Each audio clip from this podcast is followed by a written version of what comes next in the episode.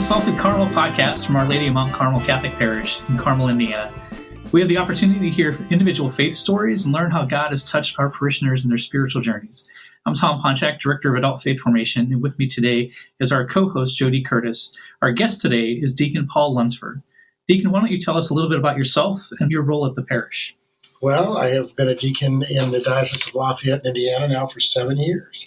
Pretty exciting stuff. And now that I am fully retired from from income in W 2s, I am focused greatly on my diaconal work at Our Lady of Mount Carmel. And at that, I do uh, marriage preparations for young couples getting married.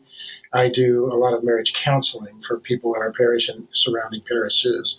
And then for the Diocese of Lafayette, uh, for Bishop Doherty, I, I run the uh, third option marriage program, which is for highly troubled marriages. Quite frankly, anybody who's married, even delightfully married, would do well to attend the third option. But the program is really designed to be focused on those people who are right at the edge of filing for divorce or have, and they want to give it one more try. And that's its origin, its design, in its DNA of its construct. and so I've done that now for 14 years for the bishop. And in doing that, I have a lot of couples that I work with um, on healing the trauma of past mistakes in marriage. And so, th- with that, it keeps me really very, very busy. Yeah. Because I don't know whether you are aware, it's tough being married. yes, we know. It's a target rich environment. That's right. Well, thank you for joining us, and thank you for all you do for uh, not only Our Lady of Mount Carmel, but the Diocese of Lafayette as well. So, uh, Deacon Paul, do you even remember a time in your life before having a true relationship with Christ? I know that I always, you know, in those sketchy memories where you where you're very unclear, you know, you're in third grade or something. I can always remember a grand attraction to the priesthood and a great familial familiar warmth to being in and amongst um, parishioners in my parish and my school. There was a priest uh, that I was blessed enough to be around at Our Lady of Mount Carmel back in the year in the mid '60s. It was our originating priest, John McDonald, who was a I mean, a two fisted, old school Roman Catholic priest, cigar smoking. he was the bomb. He was uh, he was just such a great guy, and uh, we just loved being around Father McDonald. And he was actually the priest who started Our Mount Carmel. And somehow between that um, orientation of going to Our Lady Mount Carmel from second grade through eight and knowing Father McDonald, I just always have had a strong warmth and uh, connection to the faith. I can't say that it was something that was actually driven from a motivation to uh, respond to the Holy Spirit until much later, but it was wonderful to be swimming in those waters at those early years. Yeah, nice. And so, how would you describe your life in Christ today? Um, wow. My life today is um, one of confidence that I know very little. I am very confident of that, and I suspect that will never change. I have a great desire to erode that deficit, and I love to learn about the faith. I love uh, Fulton Sheen's YouTube channel. I love little books and pamphlets. Uh, I'm not much of a student. I've never been good at school. I have a massive learning disability with reading. I don't know if you've ever noticed, but if you're if you happen to be at mass when I'm proclaiming the gospel, if you want to get a good laugh, read the gospel with me because I will not really be reading the gospel that's there. I'll be reading the gospel that I can remember because Ah. I have a learning disability that I am I find it almost impossible to read aloud accurately. It's too long to go into now. But I have a number of friends who know about it. And it'll be I, I- I have to practice it two or three times so that I can get close. And um, I have friends out in the audience that all know it. And, and when I know it's it's been a bad gospel, I'll just look up and they're going, They're giving me a thumbs up. Like, you got through it, man.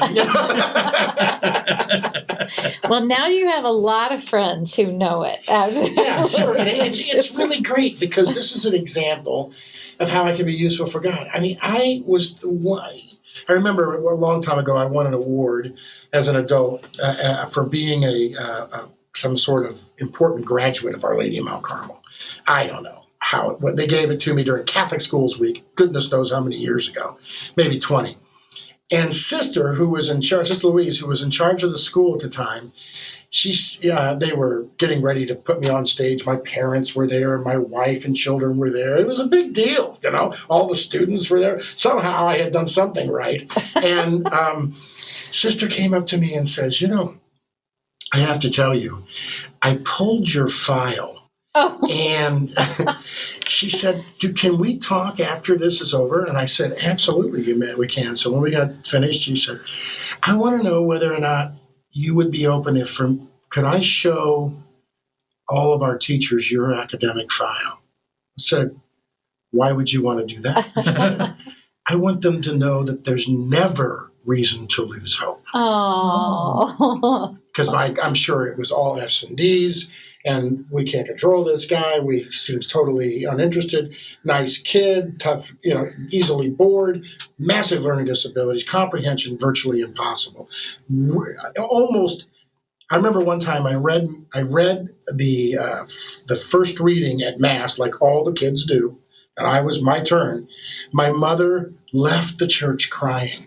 Oh. I just don't have the ability to do that. And um, so the, the fact that I would then, in time, through the grace and the, and the motivation of the Holy Spirit and God's will, His providence, and His desire for our lives, that I would become an ordained deacon, that I would proclaim the gospel, and that I would give homilies to people. I can just tell you this that my third, fourth, fifth, sixth, and seventh grade teachers, if, if they're not dead, which they probably are, have to be all jumping up and down saying, I can't believe this is happening. well, and can we add president of a school to yes, that list? How about well that? Too? President of the college preparatory high school. Thank you very much for irony. I'm just impressed that those permanent records apparently really are permanent. Yes. Yeah. they stuck around long enough for Yes. to check on you. And they opened them with glee. Oh, that's awesome. So, Deacon Paul, why follow Christ? Why do you follow Christ? And how do you encourage others on why they should follow Christ? Well, I follow Christ for a different reason than my primary motivator with others. I follow Christ to make sense out of today. Honest to goodness, uh, currently it's very easy for us to say we live in a maddening world. The honest to good truth is, truth is, we've always lived in a mad world, and we're never going to live in anything other than a mad world. Everything else is just an exercise in maybe. I really live with Christ on a daily basis because he's the only constant I have. Been married 40 years to a saint. She's not as constant as he is. She's pretty constant. She's not as constant as Christ is. The liturgy of the hours, which is a big thing in my life now, one of the greatest joys of my life, that I say as a or as a as a cleric, has such structure and consistency to it, and is so absolute that it it's just the the the enough of a finger hold for me to continue to climb the wall. And you know, there seems to be such a grand absence of truth in our world today. And so here is how I approach others. I love having a source and an orientation of truth. And as I meet with others and as we're having coffee because they're unemployed or their marriage isn't working out or their children are, are, are struggling or pick something, it, ultimately, what I really find to be the, the, great, the great crack in human civility and in human security is the great uh, uh, devaluing of the Judeo Christian ethic that we know to be truth. The, the, the, threatening of that, the constant demeaning of the, the, the, the, the destruction of the legitimately, that there are real truths. is something that is at the root of virtually every person I sit with eventually. It's there. And to be able to point that Christ is that truth and his Father and the Holy Spirit are that truth, that the, the, the divinity is the author of truth, shores everything up. It just does. Had a wedding this weekend and it was uh, half the church is uh, non-Catholic, the other half is Catholic, and and the non-Catholics were heavily Christian, evidently, evidently, and to be able to come out and talk about the sacrament of matrimony mm. and the beauty of the gender of male and female, because that was the gospel. God made them male and female. Um, I just stepped off of that, out of that uh, off the, the altar and I just went off. And you know, I, it, it, was off script, but it was God was just screaming at, tell them, tell them the truth about why we're here. And you should have seen their faces. Oh. They were so lit up. We just need to hear his truth. So I needed to keep the wheels on my cart.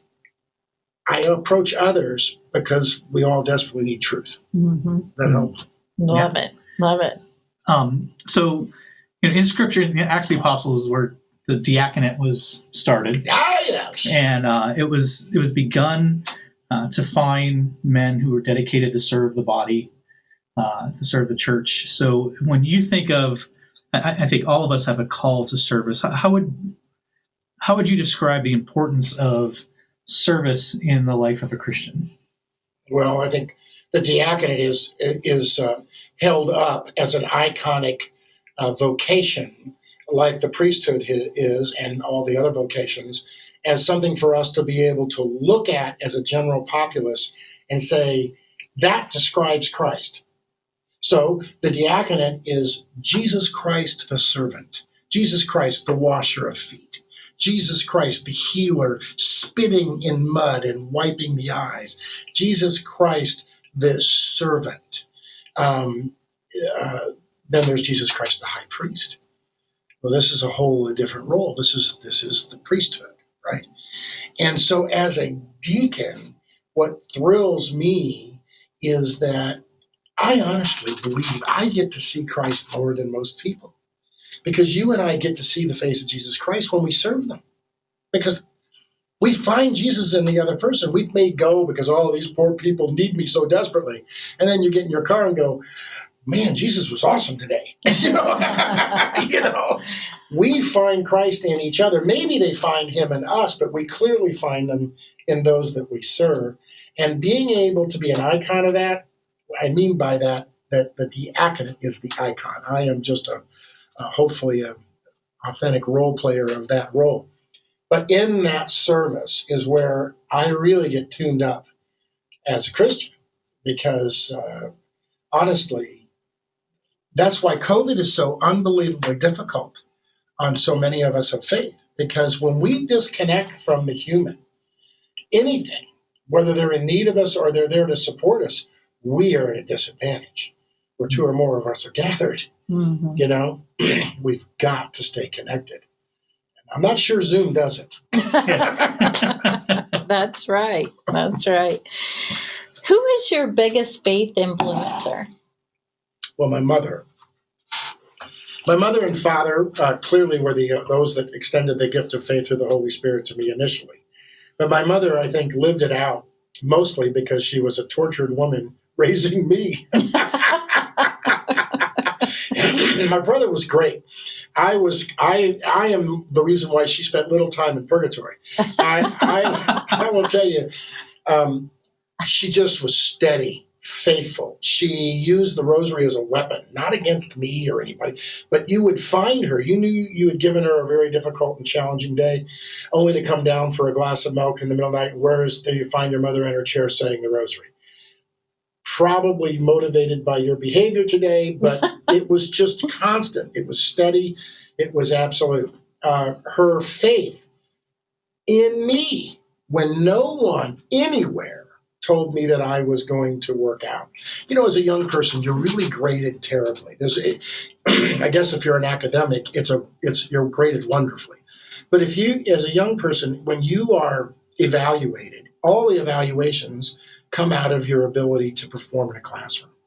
So, from kindergarten through eighth grade, which are very formative years, who you are as a quality of person and what you might become is given to you in a piece of paper with a grade on it and or uh, numerous files and comments from psychiatrists and psychologists saying we don't know what's wrong with him anyway so long and short of it my mother had to manage this right and watching her manage that and, and cajole me to become what god created me to be this is what she always used to say you don't like those grades you don't like the way you're being treated in the classroom you don't like all these things but i know this paul god created you to be something. Your job is to continue to find it because when you find it, I know you well enough, it's going to be awesome. Mm-hmm. And I just, you know, she tied that to the truth that I was created and purposed. See, that truth, fundamental. Yeah. That got me through a lot of bad years. As soon as I got out of college, everything was great, you know, because now I'm in business and things worked out pretty well. Yeah. but boy, in those years where the where the evaluation is academic, not pretty. Mm-hmm. And so my mother's faith in God and in me finding my purpose is really the real gift of faith. Mm-hmm. Mm-hmm. Um, you know, at Our Lady, we like to say we're grateful no, no matter what. So, just this week, um, what would you like to share that you're grateful for? no matter what. No matter what. I'm grateful for the Roman Catholic Church, no matter what is happens with crazy abuse stories and crazy mad archbishops and foolish ecclesiology failures that uh, will clearly have all come out by the time this podcast comes out. I am absolutely grateful for the Roman Catholic Church in the face of all the human failures. Why? Because we know that Christ designed it. We know Christ designed it with sinners and he's going to save it with sinners. And so I am absolutely, unequivocally grateful for his construct and for his church, the Roman Catholic Church, because it gives me, again, structure to be able to stick my toes in truth. No matter how messed up by humans, and listen, you're listening to a person who messes things up at a high level. So I'm not here to judge the other people. I'm just here to say, I believe in the design and in the holiness of it, of the church. Nice. So I think of you as one of the greatest evangelizers that I know. What do, what do you what do you think are your specific gifts for evangelization? For some crazy reason, God, I just it just dawned on me why. God paints pictures with my words because I can't write. Mm-hmm. And so he gives me insights with analogy that, for whatever reason, connects to regular everyday people. When I'm in, in front of a parish, in front of a bunch of men or a bunch of women in a Christ Renews Parish, or I'm with teenagers. I love teenagers. I love teenagers. Little kids scare me to death. Teenagers, I'm, i love them. Uh, they're high maintenance pets. You know, little kids, they're high maintenance pets. Like, like teenagers, now you can get something done. This, this, this is just a place where I connect. When I get with people who are of great intellect, um, I do not connect very well with them. but when I'm with just the masses on being able to convey a theological concept to them, God gave me the ability, of which all I do is accept it and try to hone it, of being able to find an analogy as to why that works in their life. And people will constantly come and say, Oh, praise Jesus, I love that homily. And every once in a while, I have the courage to say, mm, "What'd you like about it?" And and sometimes it's not even my homily, and I'm a little confused. But the other things, every once in a while, they'll say, "Well, you know, when you told that story about a pumpkin, or you told that story about, you know, your faith being developed behind the back wheels of a lawnmower, you know, those folding the laundry, those kind of analogies um, connect with people." Mhm. And for whatever reason, that's my work Yeah. because I can't do the high level stuff. But I live here, and it and it it's easy and it's fun, it's fulfilling, and just sort of comes off the tongue. I don't, you know, I don't sit around and think about this stuff. now I do spend four or five hours on a homily, but that's other than that, it you know, Christ is reflexive of our soul. I mean, it, the faith is, is reflecting what is authentic and what is being uh, co- uh, nurtured and cultivated on a day-to-day basis. That that that's that's what you see. And I tell you what, when I am less focused on my faith development, you can see it in me and you can hear it in. Because I'm not talking about Christ. Well, I don't know if I've seen that side of you, but No, I it's sure enjoy your how you certainly have a gift. So. So uh, this is the Salted Caramel podcast. So we like to ask everyone, um, what keeps you salty, or how are you staying salty this week? staying staying in the uh, the reality of human failure. Hmm. You know, administering with people who have failed their spouse or um, who desperately want to be forgiven, who who want to do something to clearly change who they are as persons, so that they can be a little more worthy of the love that they're being extended by their spouse, and they feel so bad about how they've behaved. Being in the face of human failure and the, the passionate need and desire to be forgiven. Hmm. Well, I can't talk. Yeah. Thank you for being so vulnerable with us on that. So, Yep. and Deacon, we like to leave our listeners with a call to action Mm. every week. Do you have a call to action? Yeah, you know, I, stop trying to do it ourselves. Start with the Lord, give it to Him. I should probably work for Eli Lilly. Take a Prozac and relax. you know, I'm sure God and the, looks at the Holy Spirit. Christ looks over at the Holy Spirit and says, "Who taught them to stress so much? Who, whoever convinced them that they could bend steel like that? Don't they know we will get it done in our own time?" I just think they must laugh a lot at that, and I, I just really believe that, that that's it. I, that's the difference maker for me. Hmm. Yeah. Love That's it. great. Would you like to close us in a prayer? Oh, absolutely. In the name of the Father, the Son, and the Holy Spirit. Amen. Dear and gracious God, Jesus Christ, we ask you to uh, forgive us of our sins. Enable us to know that that grace comes with that forgiveness and that our potential is awesome. And that what is available to us by our own faith in you is beyond our understanding. And that we might have, that we might just be convinced, Lord, that you created us with a purpose and attention and an intention, and that we might just simply let you let us become that. Just give us the grace, give us the authenticity to fail, and give us the energy to just try. May Almighty God bless you, Father, Son, and Holy Spirit. Amen. Amen. Amen. Thanks for joining us. Oh my gosh. Thank you.